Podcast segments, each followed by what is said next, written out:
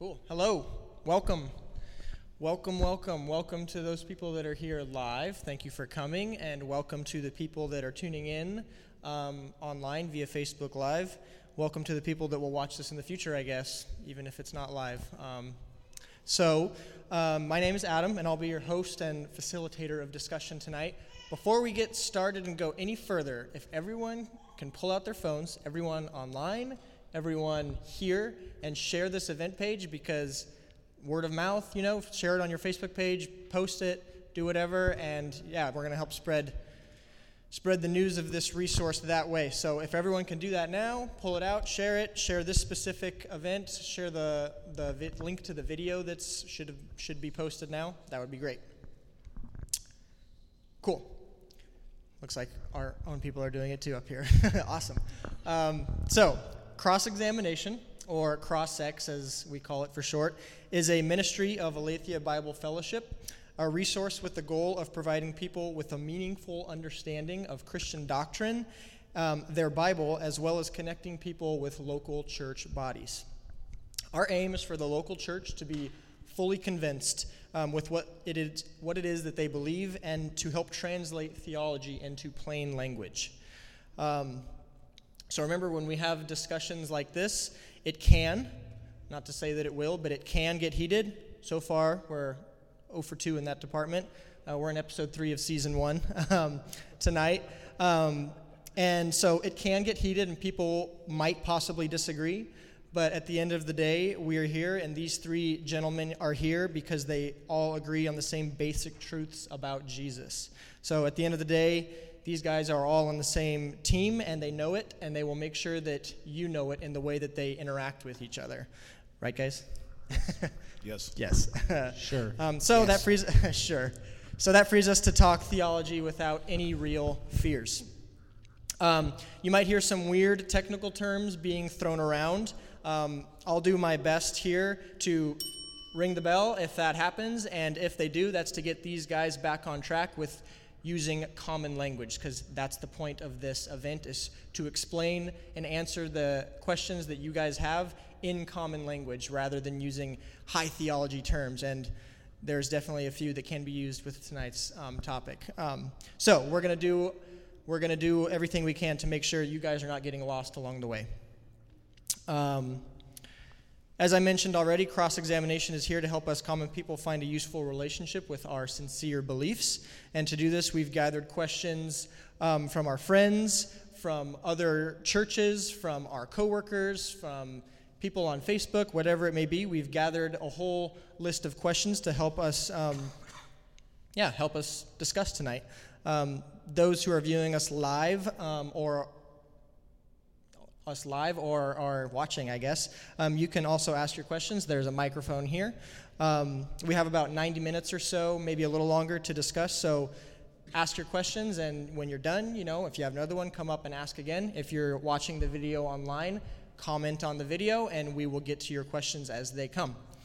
Um, so, without further ado, I'm going to let these guys introduce themselves so that you know that they're not just Joe Schmoes off the street. We'll get to that. Um, so, starting with this man here. Just go ahead and introduce yourself, where you come from, and maybe something you like so that they know you're a person. Okay. Uh, my name is Josh McGarry. I am the senior pastor over at Aletheia Bible Fellowship in Portland, Oregon, um, in the Hawthorne district of Portland. So, really located in the heart of, of stuff. Um, I've been a pastor for 14 or possibly 15 years. I think 15 years in November. And um, I love Batman. That's, pretty. Cool. Hi, I'm Pastor David Zemke. I'm pastor at Emmanuel Lutheran Church in Sellwood, which is the real heart of Portland. No, I'm kidding. Um, I've been a pastor there for nine years, and um, man, something I like. Um, I like cinnamon rolls. No, not with raisins. That's an abomination. Yes. Good. Okay. Well, thank you, Dave. Uh, my name is Dan. I'm the pastor here at uh, Zion Lutheran Church, which really is in the heart of Portland. And uh, my beautiful wife and daughters are here. Melody is standing there with little Cadence, who will be four months old on Easter Sunday, and uh, little Harmony, who's walking up right now. I love them dearly. Um, but I also, I also have an affinity towards uh, craft beer. Cool. And the gal to the far end is Heidi Parker, and she is here as a representative of you guys, of the lay people. Um, and she's here in order to make sure that their answers to your questions are reaching you guys clearly and without any confusion. So she's going to act as a proxy for you guys. If she's confused, she's going to make sure that they re explain or readdress or reword something so that no one gets lost because that would be anti completely what we want along the way here. So, um, with that said, I'm going to hand it back to Dan real quick to explain tonight's topic in just a brief sentence or two or three, however many he needs, I guess. I'll be as brief as humanly possible. Um, so, today's uh, topic on the dual nature of Christ God has revealed himself in Christ Jesus, and uh, Jesus is revealed in two natures. Wait, two natures? Or is it one? Wait. We're going to we're going to be we're going to be answering those questions today, but he's simultaneously divine and simultaneously man. How does that make sense? How can we get our head around that? Uh, we'll talk about that today. Cool. Thank you, Dan.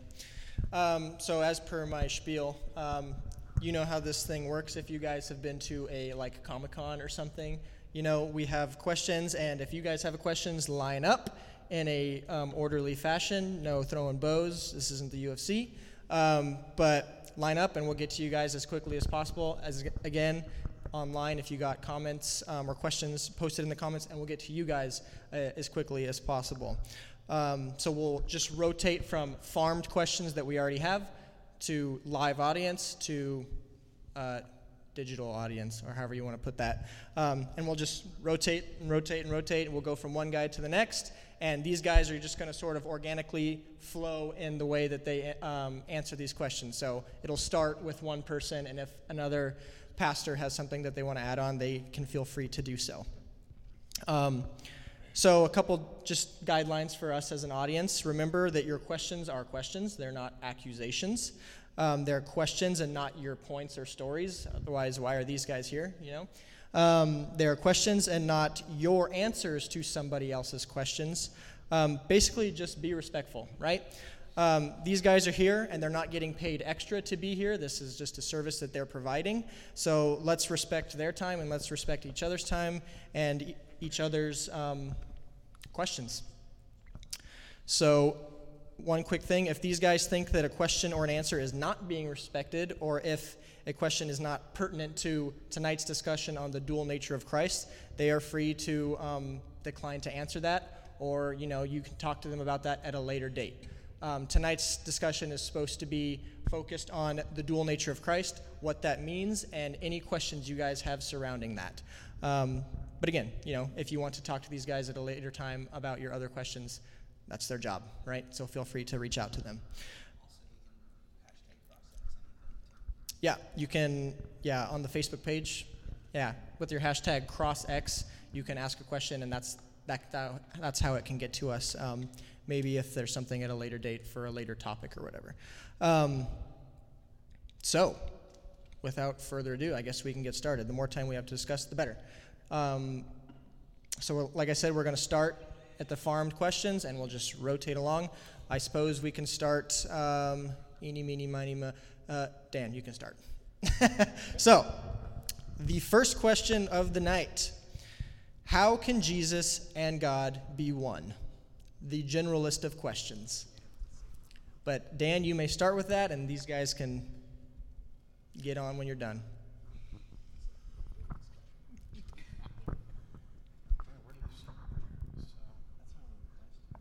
What's that? That's one of the questions. Yeah, yeah, where to start with this. so, how can Jesus. Oh, sorry. Yeah, yeah, sorry. Sorry about that. Okay, so how can Jesus and God be one? Well, first of all, I think if you were to say you completely understood how that was possible, I think that you know you wouldn't be completely honest. Um, but how can Jesus and God be one? Well, God has revealed Himself as as triune, which which means He's one God in three persons, and so Jesus is the second person of that Trinity, and it is revealed to us in Scripture. And if you trust what Scripture says as God's Word, then you believe it and you receive it through faith. Um, I think that, you know, scientifically, if we were to break it down, we'd be at a loss for words because God Himself is just so mind blowingly huge that we can't get our reason around it. But He has gifted us with faith, we can get our faith around it. I think I got to ask, and this was part of the, the little side thing up here, is when? When are we talking about? Uh, Jesus and, and the Father being one before he was made man in, what are we going to say, 4 BC? That works just as well as any other date, right? Pre what we'll call incarnation or before he became human in the whole Christmas thing, right? Uh, that's a different question fundamentally. That's a Trinitarian question. We already talked about that in January. You can watch the videos. Yeah, they mutually entail each other. It's awesome. Okay, inside the incarnation, inside Jesus walking and talking and, and leading us in the garden, the whole nine yards here, that has a two part question. How is Jesus fully God and fully man? And then how does that fully God man deal with the Father? Okay, and that gets really, really deep. And if you want to just like blow your mind, go and read John, what is it, 17 for the high priestly prayer? Yeah. So this is Jesus, the God man, praying to the Father. And it just like, every time I read it, thinking about it, it just blows my mind. Um, but tonight is really talking about, and then I guess I'll fast forward to how does the Son of God incarnate with flesh, ascended up into heaven, interact with the Father? No clue. right, right? Like that's a completely different thing, and, and you can ask him when he comes down in glory one day, right? Um, but tonight is really about Jesus when he's here on earth. How is he fully God all the way, all God, all the time, and fully man um, all the time, all the way? Um, and I'm just going to double down on it's a miracle. It's something God did. God knew He wanted to do it. He knew He needed to do it. Um, we'll get into the necessity of it here later on, but He just He's God. He just does stuff. Um, and he doesn't worry about the hows. Um, and so we can chalk that up to uh, those two natures. And it's kind of left to us to describe some of that. We'll get into more of that, but Josh is like, Yeah, I'm, I'm thinking about it. It's it's it's a hard question because it is so like magical, you know, mysterious. Um, I would say if you're going to get into the hows, it would be you would open up the door to how does God do really anything? Like that's, you know, if if God if if Jesus is God, which he claims to be, then how does he do anything? He does it by his, his own power, by his own will. And, I- and I think that's, there's a presupposition you have to make when you put faith in Jesus as God that being God, he's bigger than any explanation that you could possibly have about anything else, and therefore he is capable of anything. And it's by that very acceptance that he's capable of anything that you have to believe that he is capable of being who he claims to be. So I- I know that's like philosophically sort of no, everywhere. no, you're okay. cool. So that's what I would say. Do you want to spit it back to us, Heidi? Um, sure. so basically, uh, I got when you were talking, Dan, the you know that he has the triune nature of him. He's the second person, and you know through Scripture and through our faith we can understand him. I guess my question, you were saying that like our faith part of us is going to be what understands his two his dual nature um, is there a part of us with our reason that we can also understand that they aren't separate? Well, I think that uh, I think that if you were to look at the dual natures of Christ reasonably, you can make some reasonable assertions about it. Like, for example, why Jesus has to be 100% God and 100% man at the same time uh, for his saving and redemptive work to count. Um, I think you could make a reasonable assumption about that. Um, I think uh, it, it is kind of beyond reason, though, at the same time. It is a, a mystery. And there's a lot of mysteries that we have to accept and come into agreement with if we're going to follow Jesus. There's a lot of things that we don't fully comprehend, but through faith we can, we can grasp at it as the Holy Spirit works in us. I think, too, though, um, there's a way we can academically affirm certain truths about Jesus' existence uh, and kind of understand that that's going on inside of Jesus as he's walking and talking and being baptized and walking on water and feeding the 5,000. But there's no way to understand what it is like right? Because I can use analogies because you all have a body and you all have a soul or an eternal part, right? It's kind of like that, but it's not like that at all. It's like the Uh, Trinity.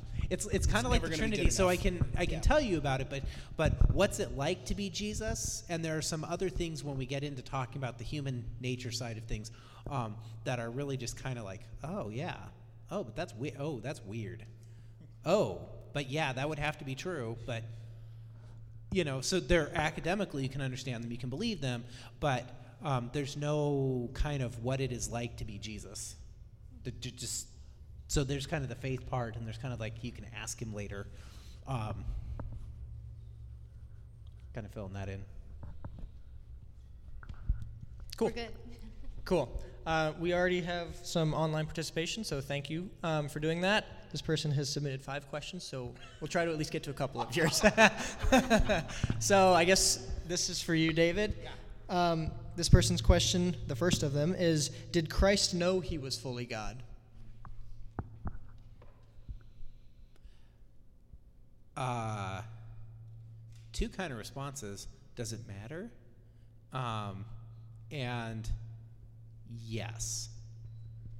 Uh, the doesn't matter is, uh, you know, sometimes I think um, there's that bit about how much does Jesus know, right? Because it says in Philippians 2, right? And this was the reading at my church today. Uh, you know, seeing, not seeing equality with God as something to be grasped, he humbled himself, being made in the form of a servant, right? And some of that humbling is he's not going to be everywhere all the time anymore, right? he's there in Bethlehem or he's there in Capernaum. And so that's part of the humbling part. Some of the humbling part, too, is he really seems to put aside omniscience, that big word that means he knows everything all the time. And so there's sometimes where, like, Jesus knows what it's like to fly a helicopter because he's that's omniscience.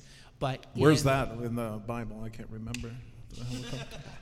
Well, since helicopters aren't in the Bible, we're, we're in tough luck, right? yeah, yeah. So I was just picking something where it's The like uh, locust, the locust in Revelation. I was going to say define omniscience for the omniscience means that you know everything, everything. Omni, omni essence is omni's all, and essence would be there for to know or knowledge. Beyond space and time. beyond space and time. So all the the physics stuff, all of the how the universe works, um, how um, the the dual nature, his own dual nature, how that works. He would know that. Um, but there's certain times here on Earth where he like just doesn't need to know that.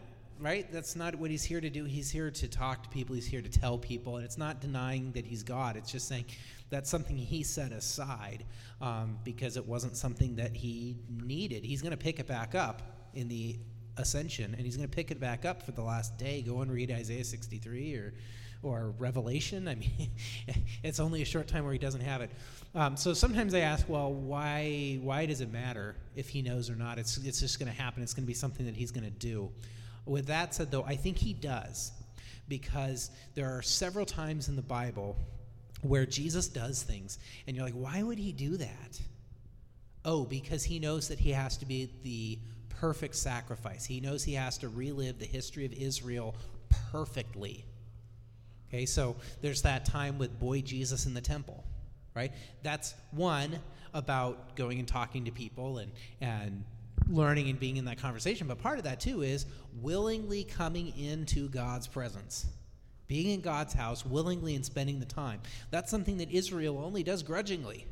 Read the Old Testament, right? That this is something they have a big problem with. And Jesus is just there and hanging out, and then his parents show up, and Joseph says, Why would you do this to your mom? right?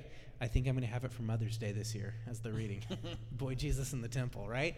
Um, so there are times when Jesus is very aware that he needs to do these things, um, and and he just does them, um, and he doesn't doesn't really worry about it. Uh, so I think he does know, um, and he makes the most out of it. There are times when he does, he'll say, "I'm doing this to you because you need you demanded a sign." That's a John's gospel thing, right?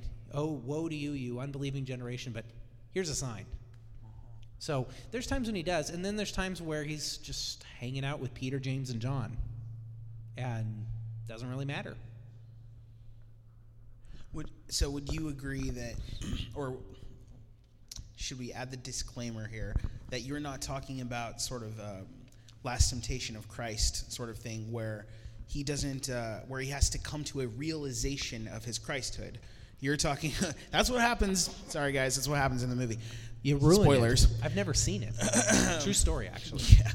The that's what happens. He co- he gets on the cross and then he he yeah. Anyway, it's No, just look it up. No, and Look he knows he knows what he's there to do. Okay. He knows, and I'll say he at least knows from the time he's 12. And I had one of my church members ask, you know, because we talked about it at Christmas and it comes up, right? And I had one of my church members ask, well, how's he live? How's he live his life? Knowing that he's the Son of God, knowing, actually knowing that crucifixion is 20 years down the road.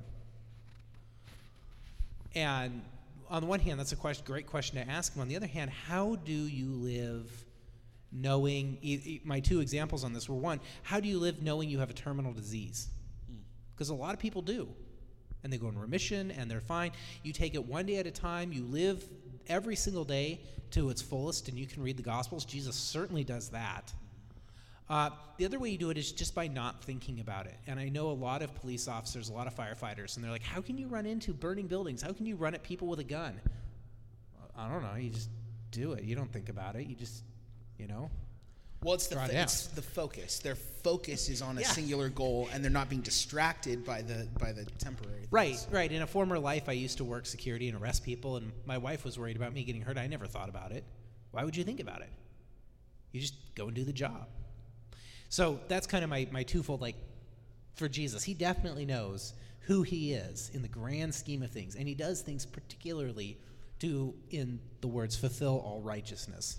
Yeah, I think a, a, a particularly good example today would be when he orders the donkey, right? right. It's like a pizza. Wait, you know, it's, it's sorry, I can't it's Palm. Sunday, right? It's Right. Like he orders the donkey. Right. Well, and that's, I mean, there's this sense, there's this play on words in the Greek, right? Say the Lord needs it. Does he mean himself? Because that's who we all think of. Or when you say in Greek, hakurios, that's the Greek for the Lord, um, the guys who own the donkey probably are thinking the Romans want it. And they're, they've become fond of breathing. So you want to borrow the donkey? Knock yourself out. Have fun with it. Right? No questions. Just, you know, so there's that little bit of a What- play on it. One verse that pops into my head is uh, in John 10, uh, where Jesus says, Before Abraham was, I am. And I think with the I am statements, the ego eimi, which is Greek for I am, um, those statements connect with the, the Old Testament, Yahweh revealing himself as the I am that I am. And so Jesus had to be aware of his divinity in order to make such a claim.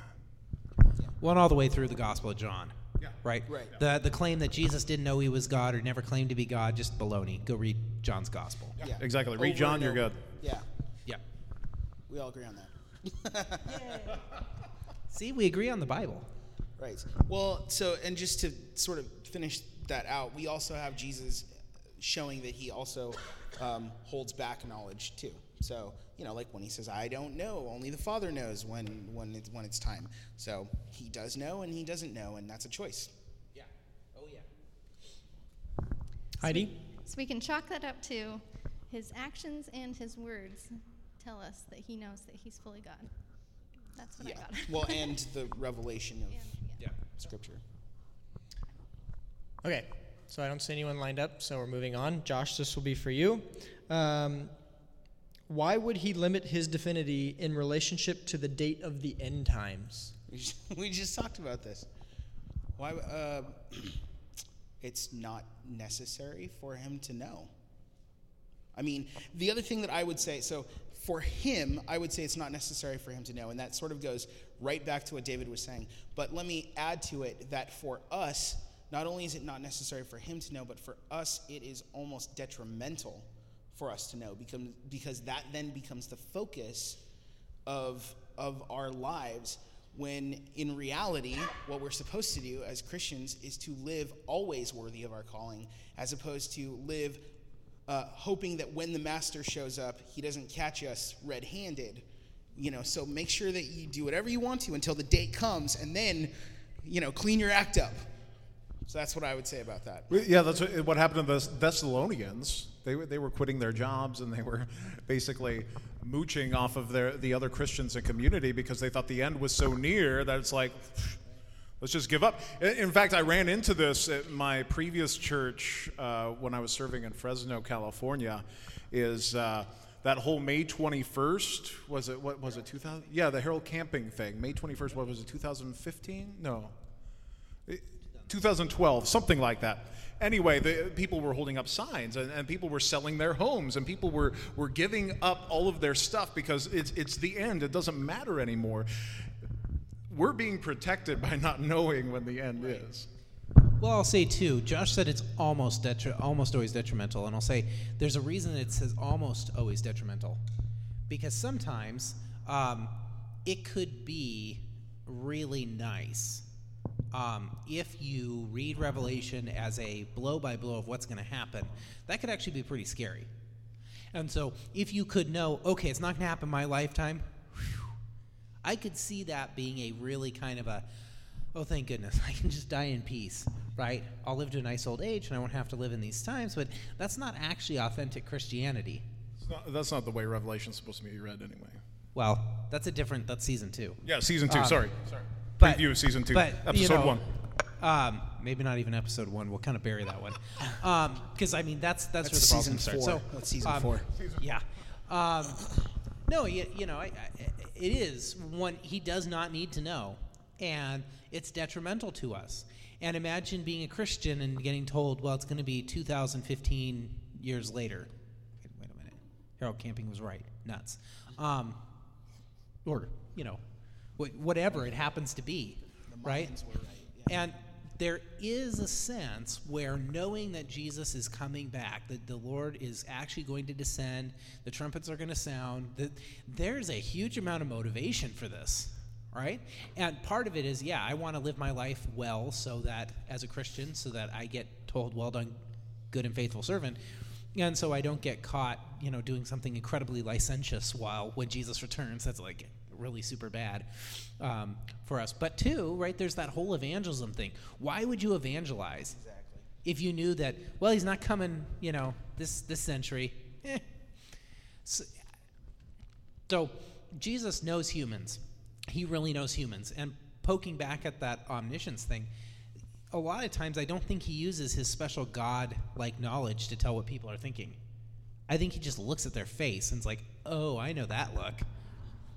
right? so, Right, and he looks he looks into their heart and he's just like, I know what's going on with you people, and then he addresses it that way. Yeah, I do. I really think that it's um, somewhat of a detrimental knowledge because of the way that humans are. They focus and they obsess, and you know, I mean, it, it's not good for us. And that's that's really what it comes down to. If we believe, if we believe that God um, in Christ and God the Father and the Holy Spirit, if we believe that the the Godhead has our best interest in mind, and it didn't happen for us, well, that's because it wasn't good for us. But I think it is logical that the reason why is because we would do something terrible with it. You have any questions? No questions. I just like As that the comment, audience? You know, Jesus knows us as humans, so yeah. All right, so we're back to Dan, I believe. I'm going to give you another broad question. I guess forgive me. It's just the way it falls. Why is it important that Jesus is both God and man? Well, it's of vital importance. Because if you think about it, if Jesus is just man, then some of the key things he did, he couldn't do, like live a perfect life, um, take our sins upon himself, rise from the dead. There's a lot of things that uh, Jesus wouldn't be able to accomplish if he was just man. Now, if he was just God, well, he wouldn't be able to live a perfect life for us. We wouldn't be able to identify with God in a personal way. And God himself would not be able to die on the cross. And so there's that's the reason it's essential that he's both, and 100% both. He can't be 51 and 50 the other. And uh, we can get in, that'll probably come up later with more questions, so I don't want to get into that now. I like that you just like you brought up a whole bunch of other stuff that I wasn't even thinking, um, which is fantastic. Um, it's my Siamese twin here. It's fantastic. Um, it's really important because, as, as Dan said, I, I'm just going to focus on the end result because as Christians, we're really, and as humans, right, we're really only worried about that one thing how do I get to heaven? Right? And after that, you can watch your Batman and eat your cinnamon rolls and your craft beer, uh, maybe even all at the same time. It's, it matters because if he's just man, he could maybe die for one other person's sin. There's Romans 5. Is it 4 or 5? Must be four. Five is Abraham. So he could die. Maybe a good man might dare to die. There, I'm quoting Romans 4, right? If he's God, but only one. So who's it going to be? Who's our lucky winner? If he's God, it doesn't actually work. He's the offended party. He's the one we've sinned against. And the, the, the death won't work. So it works like this.